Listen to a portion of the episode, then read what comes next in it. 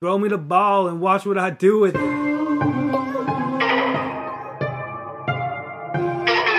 are now tuned into the Cherry Picking Podcast with your host, Andre Cherry.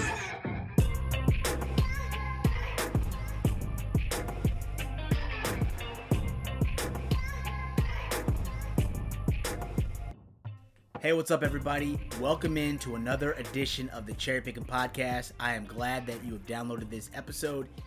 We'll just dive right in. This is my Week 11 recap. On the other side of the recap, I'll give you my Week 12 locks for this week, and we'll get started. And man, I haven't actually fared too well in making my predictions for my week weekly top five locks for like the last couple weeks. This week I went two and three. It was a pretty rough week for me in the ACC, I had my beloved NC State Wolfpack over Wake Forest, and they ended up losing this game 45 to 42. I am heartbroken. I feel a little let down. I mean, I'm going to be real with you. NC State's my, my team, my squad. This was this season right in front of us, right in front of NC State for the taking to win the Atlantic. They still potentially could do that, but it's not looking looking good. And NC State had the opportunity to win against Wake Forest, control somewhat of its own destiny, and they came up a little bit short. The Wolfpack are now just 1 and 9 straight up against Wake Forest when traveling to Winston-Salem since 2001. So on the road, they are just 1 and 9 in the last 10 games I, this is a heartbreaker. There's no other way to say it. There's no other way to describe it. It just sucks. You know, it was a slugfest. It definitely was a slugfest offensively. I enjoyed watching the fireworks, but it just hurts that NC State just came up a little short. Wake Forest now only needs one win out of their last two games to secure the division and punch their ticket to the ACC championship game in this matchup against NC State and Wake Forest, the, these two quarterbacks are really good quarterbacks. They actually didn't have their best performance this weekend, but Wake Forest's quarterback Sam Hartman did enough to lead his team to a victory. The quarterback threw for 290 yards on 20 for 47 passing with three touchdowns and three interceptions. He also accounted for one rushing touchdown for the Demon Deacon, so he held on. He led this team to a victory there are moments in this game where it looked like NC State was going to run away with it. There are moments in this game when it looked like Wake Forest was going to run away with it, but overall, you know, I'm disappointed in the outcome, but I am proud for some of the players on NC State for really giving it their all. I mean, it seemed like everyone was hustling, but NC State just was just a little too short. They came up short in this game. The Wake Forest defense had some huge stops they also came up with three turnovers against NC State. The Wolfpack shot themselves in the foot with the penalties. You know I'm not a, a big fan of the penalties. And the Wolfpack racked up 14 penalties. 14 for over 119 yards. So that's a lot of penalties that can make the difference in a game as close as this one. It surely did. But shout out to players such as Zonovan Knight, who had a pair of electrifying kickoff returns, including a 100 yard return for a touchdown which helped keep NC State in this game. He had two touchdowns, or two returns in particular, that really sparked this offense for NC State. And that second one, where he went 100 yards for a touchdown return, really helped keep NC State in this game. Shout out to the kickoff return team. Great blocking on all of the returns for, for Zonovan Knight this weekend. Anytime you see a run like that on special teams, man, it makes you feel good. It electrifies you. It pumps you up. I was rocking all the way out in Philly. I was so jacked for that return and the fact that NC State showed some signs of life that they may have a shot to win this game. And it just it still didn't matter in the end. They came up three points short. And man, it uh that's unfortunate, man. I also want to call out NC State wide receivers Emeka Emezie and Devin Carter. They each had two touchdowns in this game. They caught balls for over 100 yards each, respectively. So these guys, offensively, were doing everything they could to keep them in the game, but Wake Forest just proved to be too much. So Wake Forest, I believe they play Clemson this weekend, and then they end the season with Boston College. They just need to win one of those games, and they punch their ticket to the ACC championship game. So all hope is not lost. There's a, a shot that NC State can still win out and still win the Atlantic, but they need Clemson to beat Wake Forest, and I believe Wake Forest is going on the road to Clemson, and Clemson's got some insane streak right now, like 45 game win streak, something like that at home. Uh, I I wish them luck, but Wake Forest looks good. I mean, they look like Clemson would look offensively. Clemson is certainly not themselves this season. This is a rare a rare uh, Clemson team that we've seen. I mean, we've gotten so used to them blowing out teams to being so dominant each week. And and this year it seems like they've hit reality. They're back to reality so to speak. We'll see what happens there. But there's a shot that wake forest could lose out. Boston college is playing really well now that phil Jurkovec is back. So it's not outside the realm of possibility that nc state could win out. But i don't feel comfortable in the fact they had opportunities to control their own destiny this season and they blew it they lost to Miami, they lost to Wake Forest, and I never feel comfortable when somebody else can control my fate. And that's exactly what is happening to NC State right now. They have to pretty much wait and see what Wake Forest does against these other teams, and that's never a comfortable feeling. We'll see what happens. A heartbreaking loss for me and my NC State Wolfpack, but there will be better days ahead. In the Big 12, we had Oklahoma over Baylor. This was also a loss for me this week. The Sooners had their seven game win streak over Baylor snap this weekend. They had previously won the last seven games over BU, dating back to November 14th, 2015, by an average of 13.5 points. The Sooners saved their worst offensive performance of the season for this matchup against Baylor through nine games of this season, the Sooners actually averaged 477 total yards per game. The Baylor defense did a great job limiting the Sooners offense in this particular game this past weekend.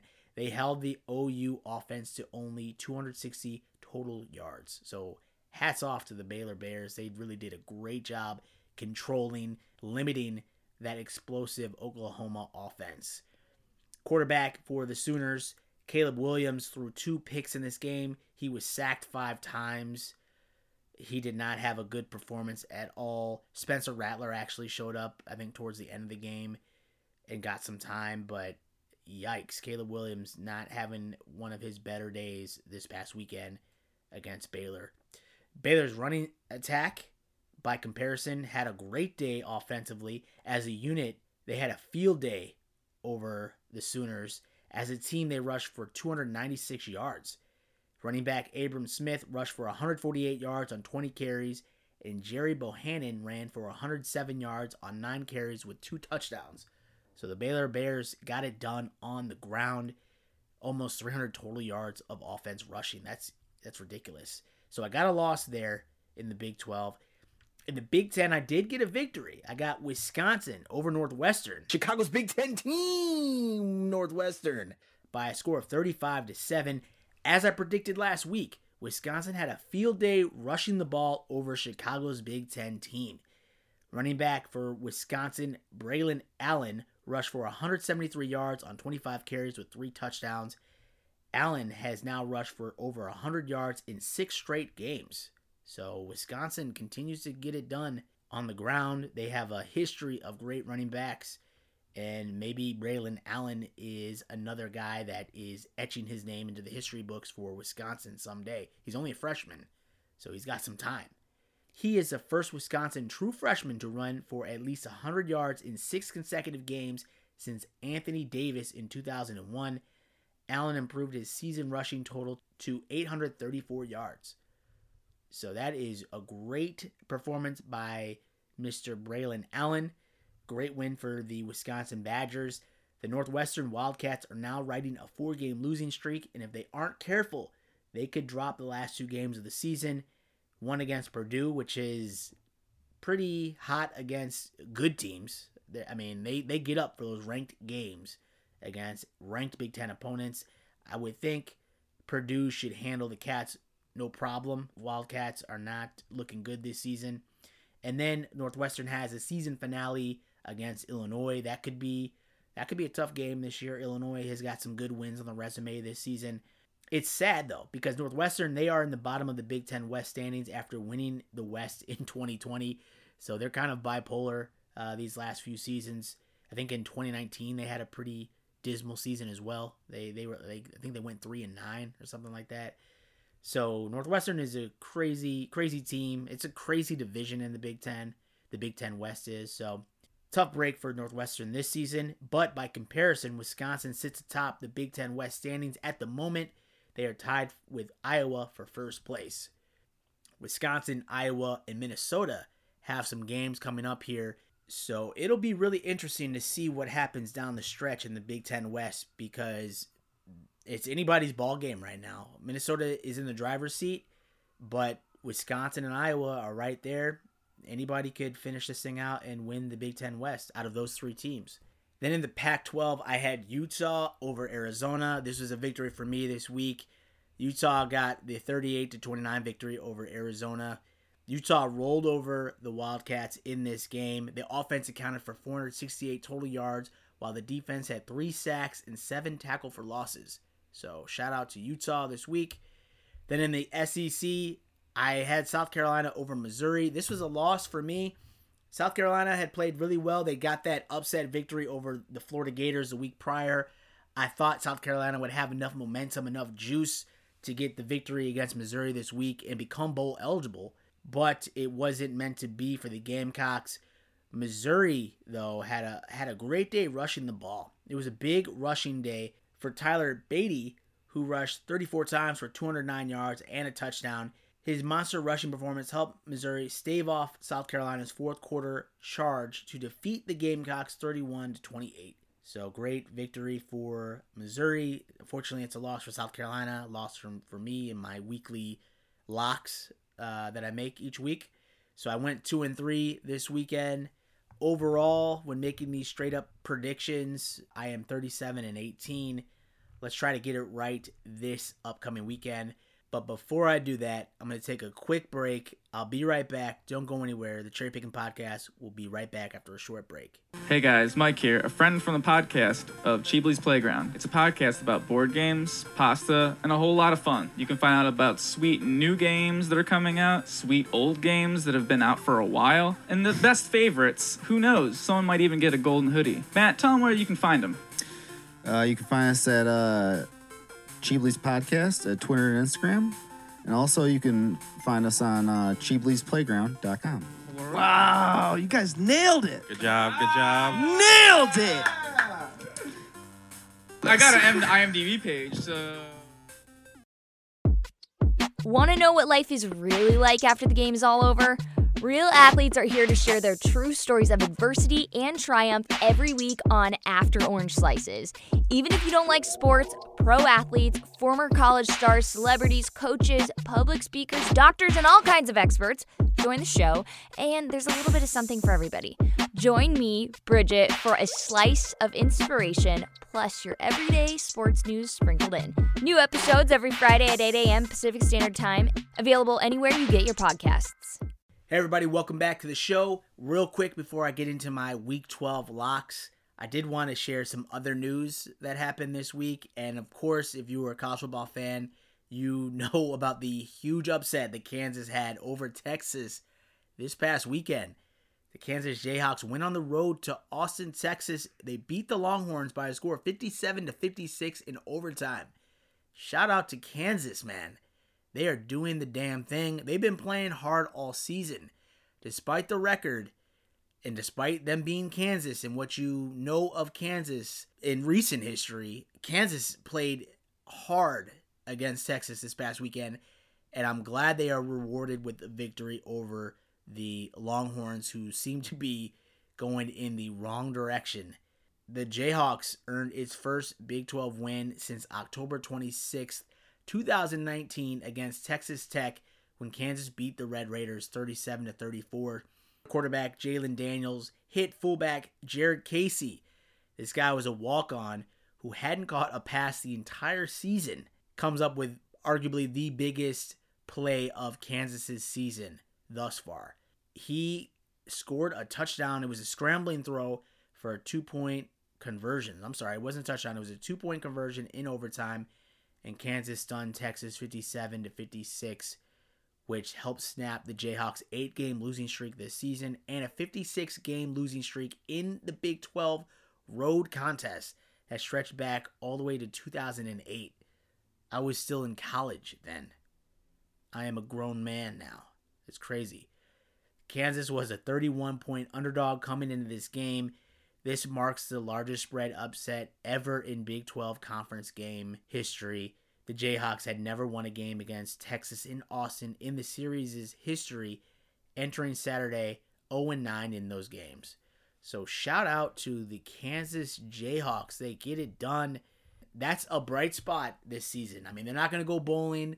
They're not going to be talked about each week. They're not a playoff team, but the fact that they were able to get this victory over Texas, that's got to feel good.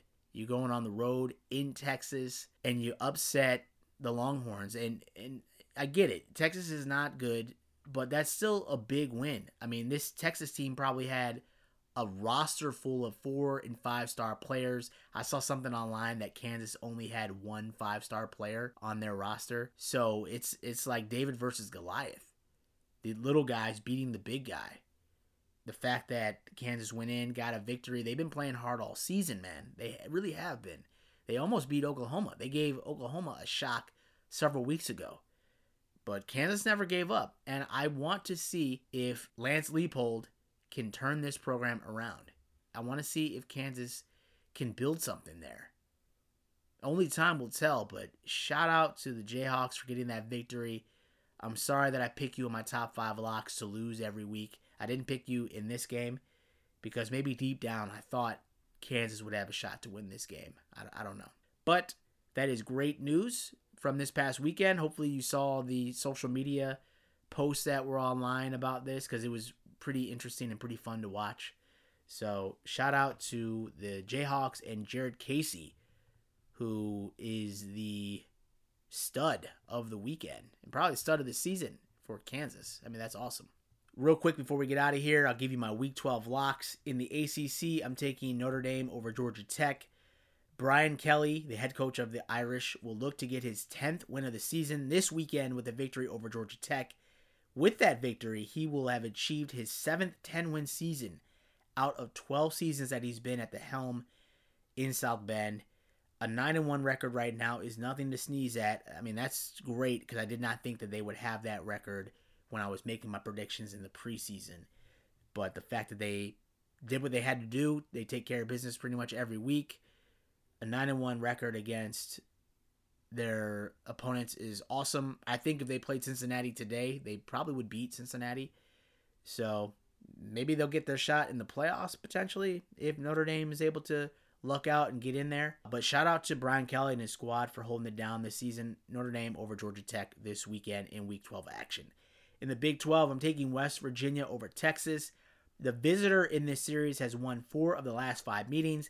Texas goes on the road to Morgantown for this game. Hopefully, history is on their side this weekend. However, I think West Virginia gets the victory. Even though West Virginia is 2 and 3 in the last 5 meetings, Texas is currently on a 5-game skid and I think a loss to West Virginia would be the final nail in the coffin for this season. I will be interested to see what happens. Interested to see what type of effort Texas brings out in their matchup against West Virginia, but I think the Mountaineers beat the Longhorns this weekend. Then in the Big Ten, I'm taking Penn State over Rutgers. Did you know Penn State leads this series 29 wins to two losses, with the last loss coming back in 1988? I was like two years old then. And I'm a grown man now. So that's crazy. In the Pac 12, I'm taking UCLA over USC.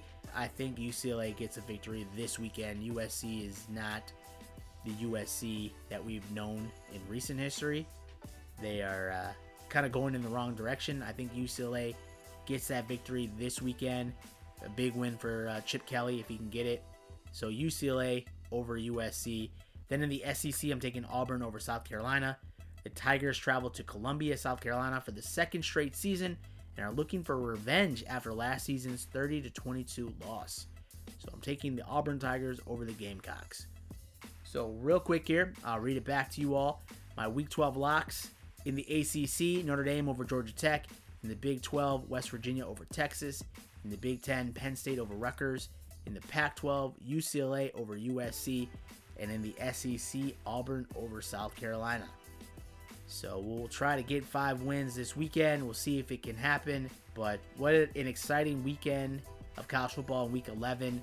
It sucks that my NC State Wolfpack lost. I'm hoping that they have a shot to still win the Atlantic with a little bit of prayer, a little bit of faith, a little bit of luck.